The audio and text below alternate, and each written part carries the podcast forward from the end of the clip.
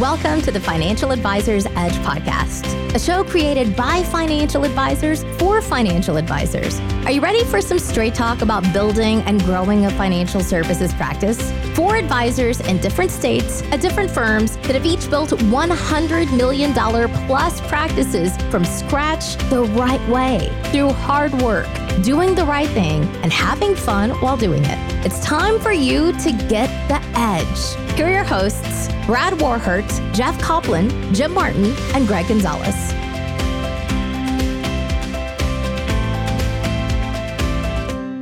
Hey, welcome to another episode of the Financial Advisors Edge podcast. I'm Gregg Gonzalez. I'm here with Brad today. And uh, on today's episode, we're going to be talking about uh, or going over some listener questions, rather, um, kind of our mailbag, uh, which is really like an email message, or uh, people are going to our website, uh, thefaedge.com.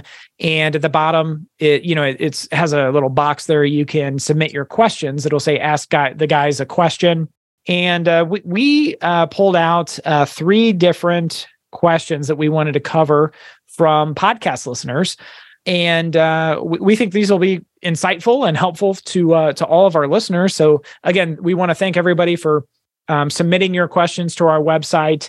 Um, also wanted to mention our Facebook community, the Financial Advisors Edge community. Find that right on Facebook. It's a free uh, private community that you can join and uh, you know share in on the uh, wealth of knowledge uh, that's out there. We have uh, over 400 members now, so that's uh, good to see, man. Uh, Brad, uh, we started out with just you, me, Brad, and Jeff, didn't we? Like, yep. so uh, you got over 400 now. So uh, so that's awesome. So join that, and then on our Facebook, you can read all about um, on our Facebook, on our uh, website, uh, you can read all about our coaching community, which we are launching, and it's been a lot of fun. I'm, I'm really uh, looking forward to seeing how that progresses. Um, but it's called the Elite Advisor Lab. Uh, so all those advisors out there that um, you know are looking for a coaching community where they can kind of learn from other advisors that have had some success, like like Brad and Jim, and I've had some modest success. Uh, you can join that. Uh, read about it on uh, thefaedge.com. And uh, there's a, a, free 30 day trial. So uh, test us out for 30 days and join us um, and, and a good chance to really hopefully learn a lot and, and become one of the elite advisors out there. I think we're we're all trying to get better in some way, shape, or form, and um, and hopefully this this community will help you become one of the elite advisors out there. So enough of that. Uh, that's all the announcements we had. Uh, if you have questions, uh, go to our website at the bottom. You can submit your questions, and uh, we'll get back with you and maybe use your question on a future podcast episode. Brad, um, there's a couple questions here. So with this, Brad, uh, this question comes from a listener and was kind of I, I won't read it, you know, word for word, but uh, but been in the business a while, about 20 years, and has kind of gotten to a point, built a nice business, but has kind of plateaued and is not experiencing the growth and you know the the new clients that are coming on board like they used to.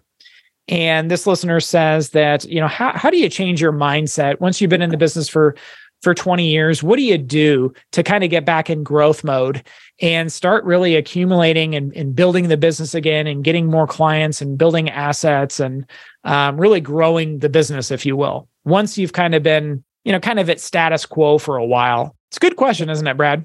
I think so. And so this was this was someone who said they're they're in the business for 20 years and they're getting back to growth mode. Correct. Correct. Yeah.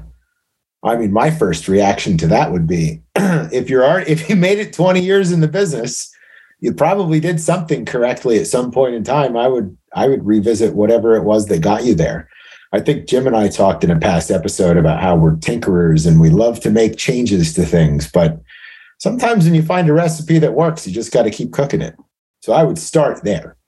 Yeah, and, and I'm one of those people too. I'm always kind of looking for the next best thing, especially with technology and the way it is. I guess I like what do they call that? Like shiny object syndrome. Yeah, yeah, yeah. We and, all are. Yeah, I, I just think by nature, and it's like, mm-hmm. oh, can I can I find some way that's easier or cheaper or better or more efficient? Um, and you know, kind of, I, I like I like Brad's advice. Hey, going back to the basics and saying, okay, w- what worked for me in the past? is that something that I can pick back up? I, I would take that a step further and say, what did you enjoy doing? Um, so if you enjoyed, you know, I've never, admittedly, never door knocked before, but but uh, I, I know um, Jim has. Brad, have you ever door knocked? No. No. Um, so so Brad uh, doesn't know if he enjoys it or not. He may love it, uh, but um, I don't know that I would. But um, but you know, I would kind of go back and say, hey, what what helped you bid, build the business uh, in the past? What was most responsible for your growth in the past? As you as you kind of look back in the rearview mirror, and, and maybe that was seminars, maybe that was door knocking, maybe that was client appreciation events, maybe that was market update presentations, maybe that was social security talks that you did, or yeah. maybe it's rekindling relationships with centers of influence. You know, I, I would kind of revisit that. Um, and, and, I've talked to so many advisors that kind of, you know, they say, well, yeah, I, I used to have a lot of success with it, but but that was back then. Would it really work now? Yeah. A lot of times, you know, what has changed? You know, well, a lot of technology has changed, and you know, but but a lot of these old methods will still work today. I swear to God, that's I was going the same direction and saying, you know, they may require some modernization, you know, if it was 20 years ago or 30 or 40 years ago, but probably at the heart of it, it's it's probably the same thing. Yeah. Right. You may have to tweak it a little bit. And I we I remember when I started, people were talking, the do not call list was not brand new, but relatively new. And you know, people that were maybe at our stage now where they're 10, 20 years in would talk about the good old days or when you could just cold call right out of the white pages. And the big thing, you know, the big stumbling block of the time was, oh, and I have to scrub all these phone numbers against the do not call list. And one adaptation to that was people started to recommend calling businesses instead of residential because they're like, number one, you know, when they're there to, to answer the will probably answer the phone because it's their job. And secondly, the do not call list didn't apply, doesn't apply to, to businesses. Yeah. It's a B2B call. So I, you know, whereas, you know, when I started 15, 20 years ago, the modernization of a cold calling campaign was all right, we got to add a step here where we're scrubbing these numbers or targeting a different list. Some of these things might require another update now, but that's where I would still start. If you were a great cold caller in the 90s, or the early 2000s or whenever, you're still a great cold caller. You just might need to adapt what you're calling about and maybe your approach to doing the calling. Yeah. That, that that's great advice. You know, you know things that have changed. You know, a lot a lot less people have landlines uh, today than they did, yep. you know, way back then. So it's just kind of pivoting and adjusting your approach. But that's that's kind of I think great advice is to you know kind of go back and you don't have to reinvent the wheel, but but understand what you enjoy doing Here's the thing about prospecting and marketing. If you don't enjoy it, you're not going to stick with it. Um, and what I've learned from both Brad and Jim is, you know, find something you're good at, find something you enjoy, and just stick with what works. Don't, you know, there, there's no sense. You'll just beat yourself to death trying to to just carve out something brand new. Um, and, and meanwhile, you have this success. Now it may have been meager success or, or moderate success, but the thing about marketing or prospecting is nothing is going to be like the best ever and you're going to build this, you know, 100 million dollar book in a year for most people. That's just not going to happen. Here's the thing about moderate success. Moderate success year after year after year compounds into extraordinary success in our industry. Yeah. So, uh, you know, and I always on this subject, I always think this is like personal trainers, really, Gregg, like what we're talking about. I mean, come on now if you want to get in shape, like you could go outside, walk up and down your closest mountain repeatedly for an hour or two every day. and I promise six months from now, you'll be in better shape, a lot right. better shape.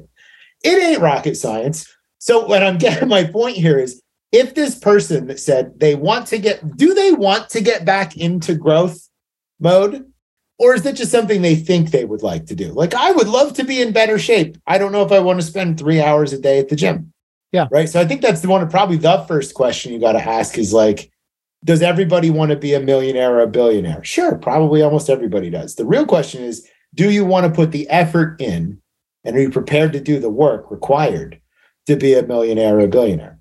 Same thing here. That's where I would start. would I like to be, you know, a multi-billion dollar practice? Sure. Next question. Am I willing to do the things required to get there? I don't know if the answer to that is yes or no. Yeah, and and you know what's the motivation behind this? You know, is this you know, well, I've got I've got more time on my hands because I've I've got the practice. It's kind of stagnant. I so the motivation. Well, I, I I've got the time on my hands. It'd be nice to make more money. Well, would it be nice, or is is there you know a lot of things would be nice in right, life, right? It'd be like oh, it'd be nice to have a six pack abs, and yeah. Nice, you know, but are, are you really? Right. be nice, you know but but the motivation the why behind what you what you're looking for it has to be significant enough to cause you to to take action. Absolutely. and you know the, you know there's nothing wrong with having a lifestyle practice. You know once you've kind of built it and you know and uh, you just kind of spend your days kind of servicing and you know kind of serve uh, taking on a referral here and there um maybe you I, I don't know what the answer is to this for this this listener. Yeah and and you know gregg i think the the other thing I can say about this and just knowing, only thing that we know really is his 20 year vet, right? Yep. And looking right. So without knowing too much, um, I will say this at, at a certain stage, I don't know if it's 10 years, 20 years, I have no idea, but sounds like he probably is at the stage where eh, he could at least look into um, that prospecting and marketing activities that are more uh, dollar than time focused. Okay. And what I mean by that is I always felt like at the beginning of careers, like what's every rookie doing? Door knocking, cold calling, yeah, trying to network and send letters, but we all know that doesn't that's not going to build you a career, right? But it's the stuff that's free or cheap, right. but sucks to do and takes a lot of time. Well, after you're 20 years in the business and you have whatever you have, 25, 50, 100 million, whatever, if you have money to spend, you don't need to put in 60 hours a week walking around neighborhoods knocking on doors. You could spend you know, 1500 bucks a week on digital leads or spend, you know, $20,000 a quarter doing seminars. You can trade time for money and money for time in this business. There's different marketing and prospecting that's uh, better suited to each. So I, I would say that if you are a vet and you're looking to grow again, maybe look at adding some of the things that are more money focused than time focused because let's face it you probably don't have the uh, what stamina constitution what do we want to use here as the word for saying hey i'm in my 40s now and there is no way i'm spending the next 50 hours of my life walking around knocking on doors. I'm just not doing it. Right right, right? 20 year old me would and then that you know on top of that you know so so brad you, you mentioned you know investing the dollars the marketing dollars into it. You know how much would you be um you know willing to pay? There's some advisors that are like whoa whoa $10000 in marketing that's that's an uh, that's enough. Now we're we're so, so you got to kind of think about that. That's um yeah. you know how much are you willing to to put into to these ventures to grow? Um, so, great question there. Um, next question, I'm going to jump uh, into it, Brad, if you're okay. Um, yeah. It's from a uh, listener named John. John, uh, he said he's gotten this same question or the same situation that's popped up uh, two times recently, where the the prospective client comes in and they've got accounts at a couple different places, and they're already working with an advisor at a wirehouse and they want to keep that relationship with and i'm going to leave you know the wirehouse name out but um, said wirehouse. Um, they like that advisor but they want to kind of s- spread the money out and uh, and open accounts with john at his firm so that they you know they have accounts at both places. Um, how would you respond to this prospective client? Um, and how does he respond to this prospective client? What would we do Oh boy, we should have done this one first because this could take up an entire episode. um, all right. So, for starters, for me on this subject, I'm not going to be one of those guys that says I would never, ever do that, where I would never share a client because I would be lying if I said that. Um, however, I will say I am one of those guys that I'm not going to do that very often. so the first thing I'm gonna I'm gonna want to find out in this scenario is why what is the prospect's motivation for wanting to maintain two relationships? And i personally have a couple where like um and very frequently not I, not that i get this question very frequently but pretty frequently when it comes up i'm thinking of a particular client her brother-in-law is the other advisor right? Okay. um and it's not always a relative but i've had a couple where it's like friend of the family and where this starts a lot of times will be like the the friend of the family is starting their career and it's a case of where the oh. right the prospect or the client started an account or wants to start an account with this other advisor to help them at the beginning of their career. So I think in all of these scenarios, as long as it's an amount that isn't, you know, I'm not going to, if I have a quarter, if I have $250,000 and they want to transfer 225 to their friend Johnny, who just started in the business, like you might as well just check full ACAT rather than partial because you ain't staying here for 25 grand. but as long as it's, as long as it's reasonable, then that's one of those scenarios where I would say, okay. Uh, so I do start there and think, all right, so what's the reason here? And if it's a viable one, I will, I will, I'll work with that. What what if they what if they say Brad and and I'm uh what if they say something like, well, we want to keep that relationship with Donnie over at you know Wirehouse, um, but we want to kind of diversify our investments. Yeah. Oh, I do get that. Do you get that a lot where it's like um, they're taking the don't put all my eggs in one basket in the wrong direction? you get I, that? I have. I personally have not. Um, really? I have not. I've not. oh my gosh. Now I have gotten um, the what if we roll over a portion and don't roll over the the whole portion and keep because the 401k Fidelity 401k is doing a good job managing our 401k for us. Yeah. What if what if we just rolled over or had half of that in, to you to kind of get started? Yeah. I mean, I that, that, you have had that one? Yeah, it's been years, but I did I did have that one uh, years back. Yeah, you know, I think in that one, I generally take I, I generally take just the conversational approach to those things, and I would just explain it logically. And I'd say, you know, just like you said, Fidelity's not managing your 401k. Fidelity funds are in your 401k, or Fidelity is the record keeper for your 401k. And I would probably close that specific one out with and saying, hey, and you know what, Fidelity's a fine firm. Uh, you know, if you if we can certainly implement your plan using Fidelity funds if you'd like. And in a lot of cases, unless Fidelity's moved a lot of 401ks to those collective trusts to lower mm-hmm. costs a little bit. But if, if it's not a plan where they've done that, I mean, you might be able to even say specifically, like, we can actually use those specific funds if we want to. That's not a problem. But by the way, what did you say his person's name was? Daryl? Uh, Donnie. Donnie. Donnie. Yeah. Right. By the way, Donnie, the reason that we're rolling over is while you may like those 10 fidelity funds that are in your 401k, we have those 10 in the IRA, along with thousands of other options that we could maybe complement your existing portfolio with. So something like that, I'd try and logic their way through it. Yeah. You know, what, what, about the where they want to diversify from one oh. firm to you know Brad's firm? Um, we want to keep accounts over here, but also over here because if if one bank went bankrupt or you, yeah, you know, I used to use so and you can certainly talk about the the nuance of how you know maybe it's an SIPC thing or an FDIC thing or whatever. You, you can address that, I think, with just how the rules work. But if it's something where they literally are like, oh, I just want both of your ideas, you know, I like you both or whatever. Yeah. You know, I I have in the past pretty frequently used, you know, the whole example of like, hey, you know, uh, that's really difficult because you know he's not going to know what what i'm doing i'm not going to know what he or she is doing and you wouldn't go to, you know, we probably all used this or heard it, you know, you wouldn't have two different accountants do your taxes for the same reason, right? You wouldn't know, you know, wouldn't one wouldn't know what the other's doing. So neither of them are going to be able to do the best job for you.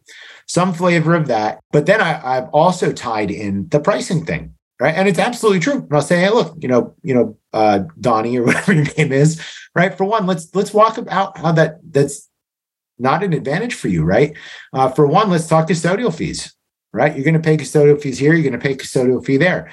Next, I'm sure you know if you already have an advisor, right? With tiered tiered pricing, whether you're doing commissions or fees, right? You're going to hit a higher break point having all of your money in one fund family, or you're going to hit a higher uh, fee break point on a on a fee only account for most advisors. Where know if you have a million bucks, you're getting priced like you're a million dollar client.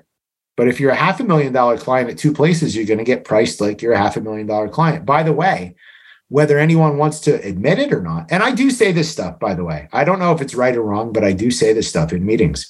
And let's be honest, a million dollar client is is going to get more more eyeballs on them than a half a million dollar client. It just is what it is.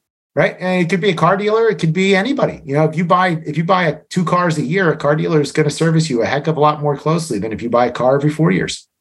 Man, Brad, that's brutal honesty right there, brother. and, I, and, you know what? Like I said, I, guys, anyone listening, put this full disclosure. I don't know if it's right or wrong. Yeah, I mean, it's worked. It's worked for me, but I absolutely say these exact things to people, and usually, I mean, logic, it's true. It makes sense. And I think for the most part, people appreciate, I'm just talking. Yeah. It, you know, so you you brought up costs saying, hey, you know, there's I just want to bring this up. There's some cost savings that, you know, working one with one advisor versus the other. Look, you know, look at look at the the uh, the fee schedule and and how that so it's going to cost you more money or could yeah. cost you more money.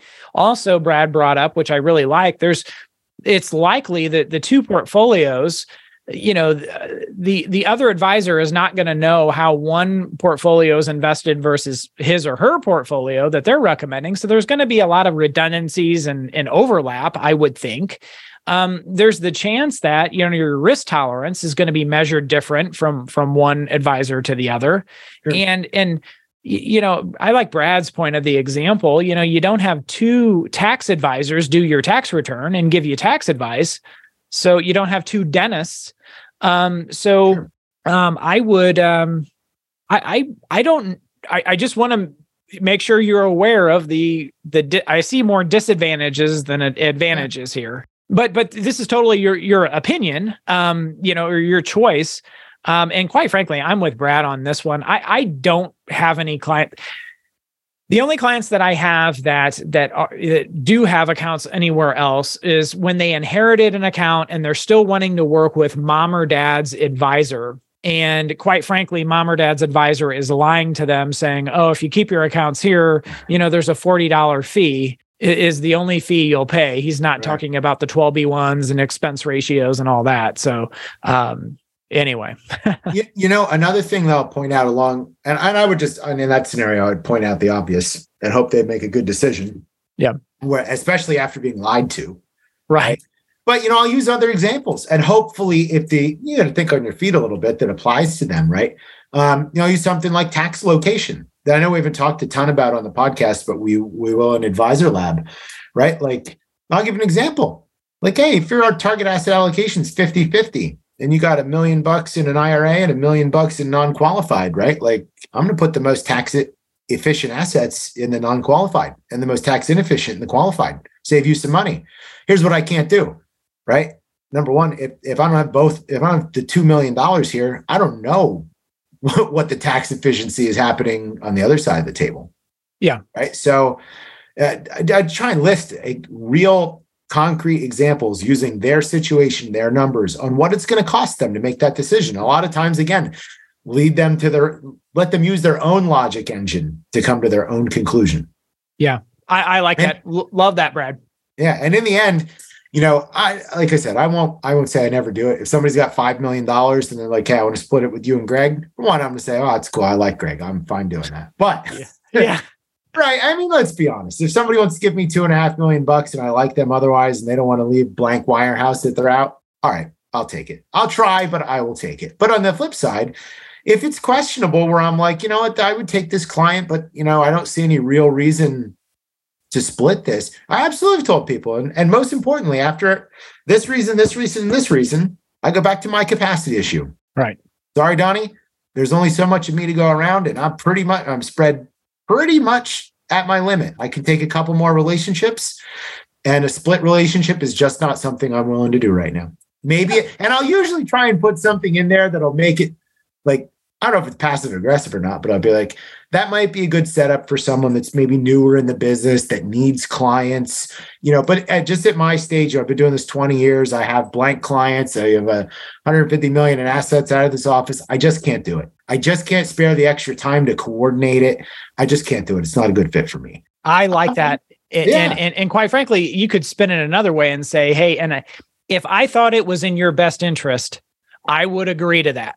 Sure. But I don't think it's in your best interest. And, and therefore I, I am not agreeing to that kind of arrangement. So uh man, that, that that's a that's a good one. We've heard that over and over. Brad, I did have a one person that said, well, the reason that I'm gonna split it up, and this is like years and years ago. Um, and this guy thought he was being slick or clever. He said, I want to see who can have the best performance.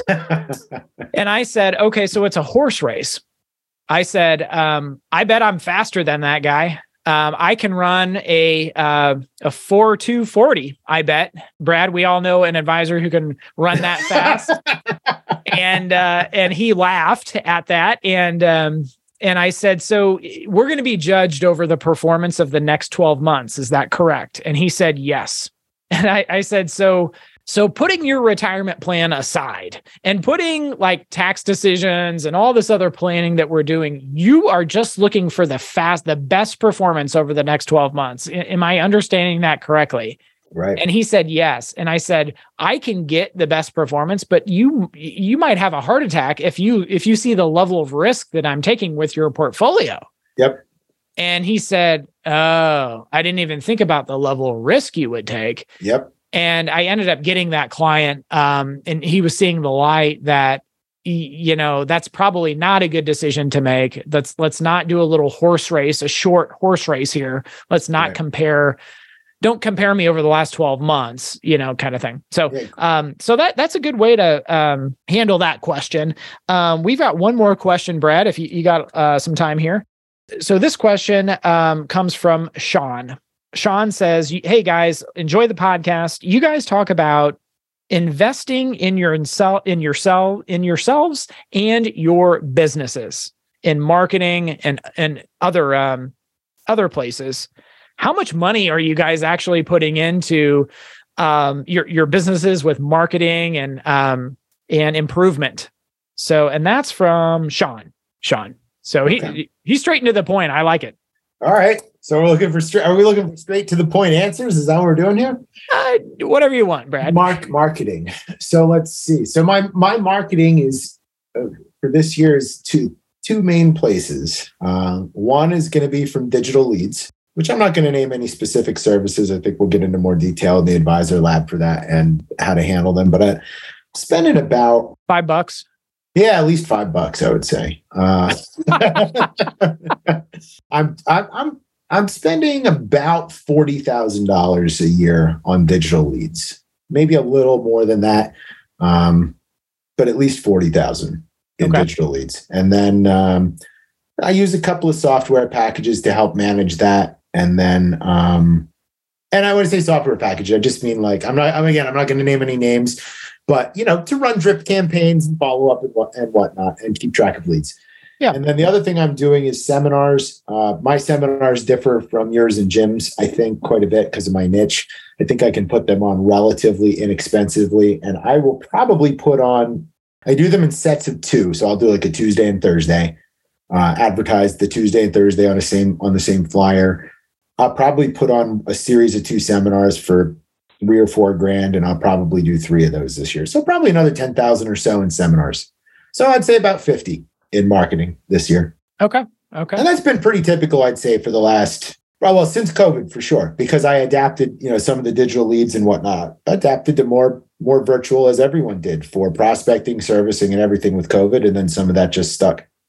Yeah, and and since COVID, I, I um admittedly there was there was a time there. Of course, the restaurants they they took a beating, and you know obviously the idea of doing public seminars and marketing that way was just shut down for a while. Right. I just yeah, just because of COVID and the pandemic. So so yeah. So the, uh, Sean, hopefully that gives you an idea for Brad. Uh, Jim probably uh, spends more money in marketing than um well, maybe us combined. Well, I was going to say both of us combined.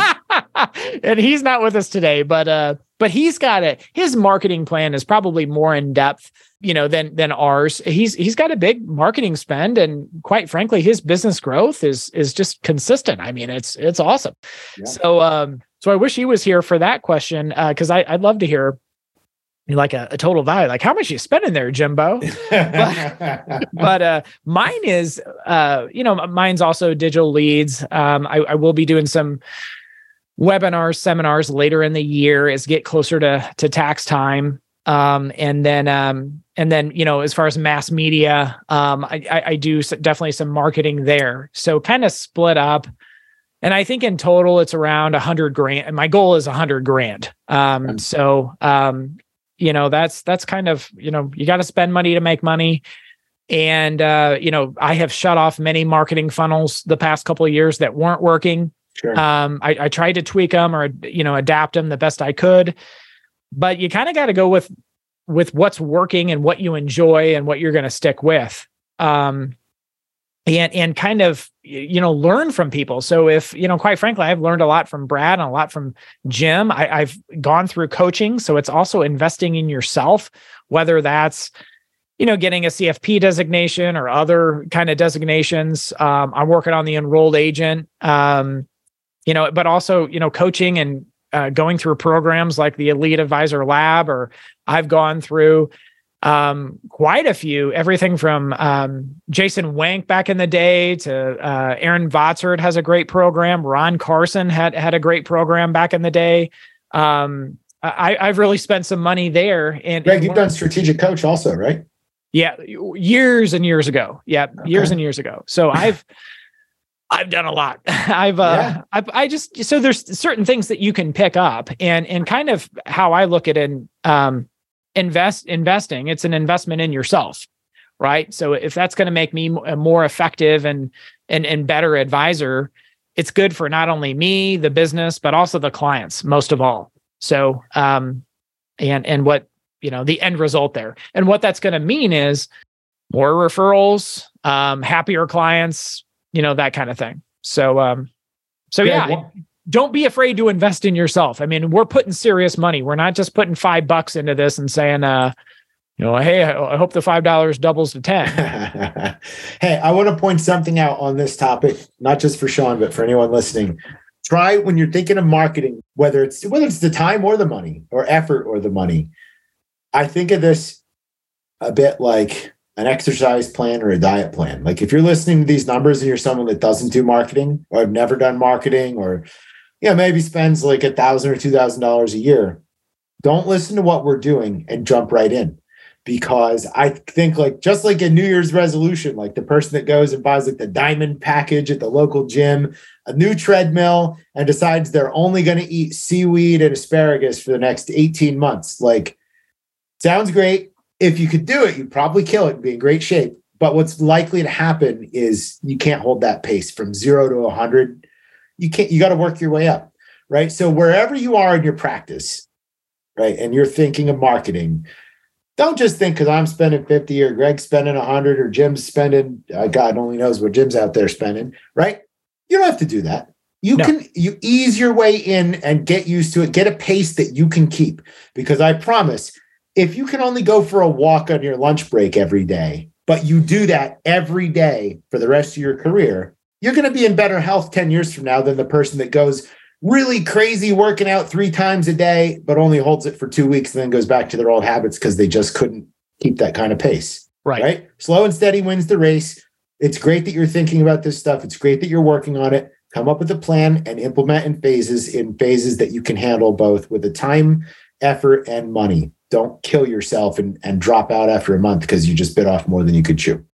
Yeah. Yeah. And, you know, obviously, um, you know, it, it is it is baby steps. Like obviously, uh, the the marketing that I'm doing, the marketing plan that I put together, um, it didn't happen overnight. Sure. Right. So um, it, it is a, as you kind of progress and, and and evolve in this business.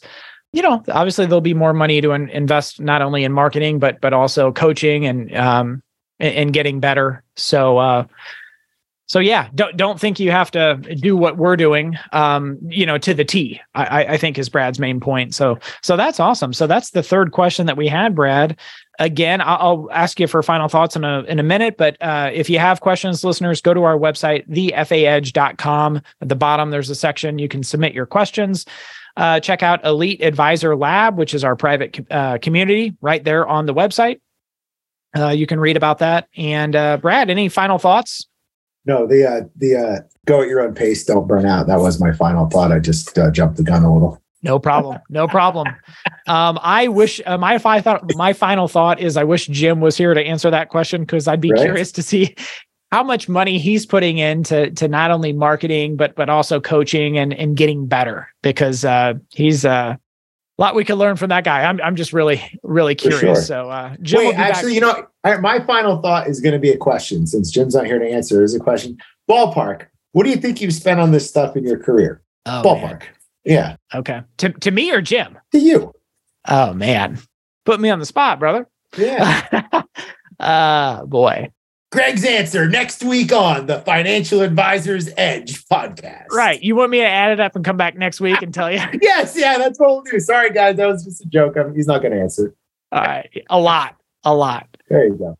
But you know what? I, will answer it with this too, Brad. Probably a lot of the best money I ever spent um, because that's I think about this quite a bit. If I could have put that money into, let's say, um, you know, index funds, yep. would it be anywhere near uh, what it is today, putting it into investing into myself and marketing in the business? And and the answer is no. It's oh. so if, not not anywhere near. And, and how I how to think about this: if Brad puts fifty grand into marketing, and I'll just I'll call Brad out. Let's say brad in the the revenue that that generates from new business is $50,000 per year right? So brad made his money back within the first year and then he has assuming those clients don't leave he has a perpetual income stream of $50000 and hopefully those people are dollar cost averaging and there's and it'll keep kind of uh, growing and compound interest and all that stuff. Wasn't that like the best investment brad has made? Absolutely. Probably. So uh, I don't have as much, you know, saved for retirement. A lot of it's tied up in the business, but I just think about like, man, if I if I if I put a hundred grand instead of putting that into marketing, I put that in an index fund. Like, wow, what a terrible idea that would be. It needs to be going into myself and marketing yeah. and that kind of thing. Well, think about it. Even if I mean, if you even if you grow ten percent, I mean, seven years to double your your fifty grand that way, and even kind of shoddy marketing you know, if you spend 50 grand on marketing this year and it only generates 25 grand a year in revenue, and it's two, you know, it's two years to break even. And then it's gravy for the rest of your life. Like even that, even using pretty solid all equity returns and comparing it to not so great marketing, it still isn't even close. Right. Right. Yeah. So, and and I think that's what Jim Martin knows, and he's known that for a long time, right? And that's why he's been so successful. So, I'll kind of end on that. Hey, thanks for joining us uh, on another episode of the Financial Advisors Edge podcast. Again, check us out on our website, thefaedge.com, and we'll see you next week. Take care, everybody. Thanks for listening to the show. Check us out at thefinancialadvisorsedge.com if you want to learn more about us. If you enjoyed the content, make sure to leave us a five star review and tell your friends about us. The opinions that are expressed in the shows are that of each host only and don't necessarily reflect the opinion of the other hosts. Like the weather, our opinions can change. This podcast isn't intended to provide tax, legal, or investment advice. Always consult with a qualified professional. We cannot guarantee our opinions or forecasts are right. See you next week.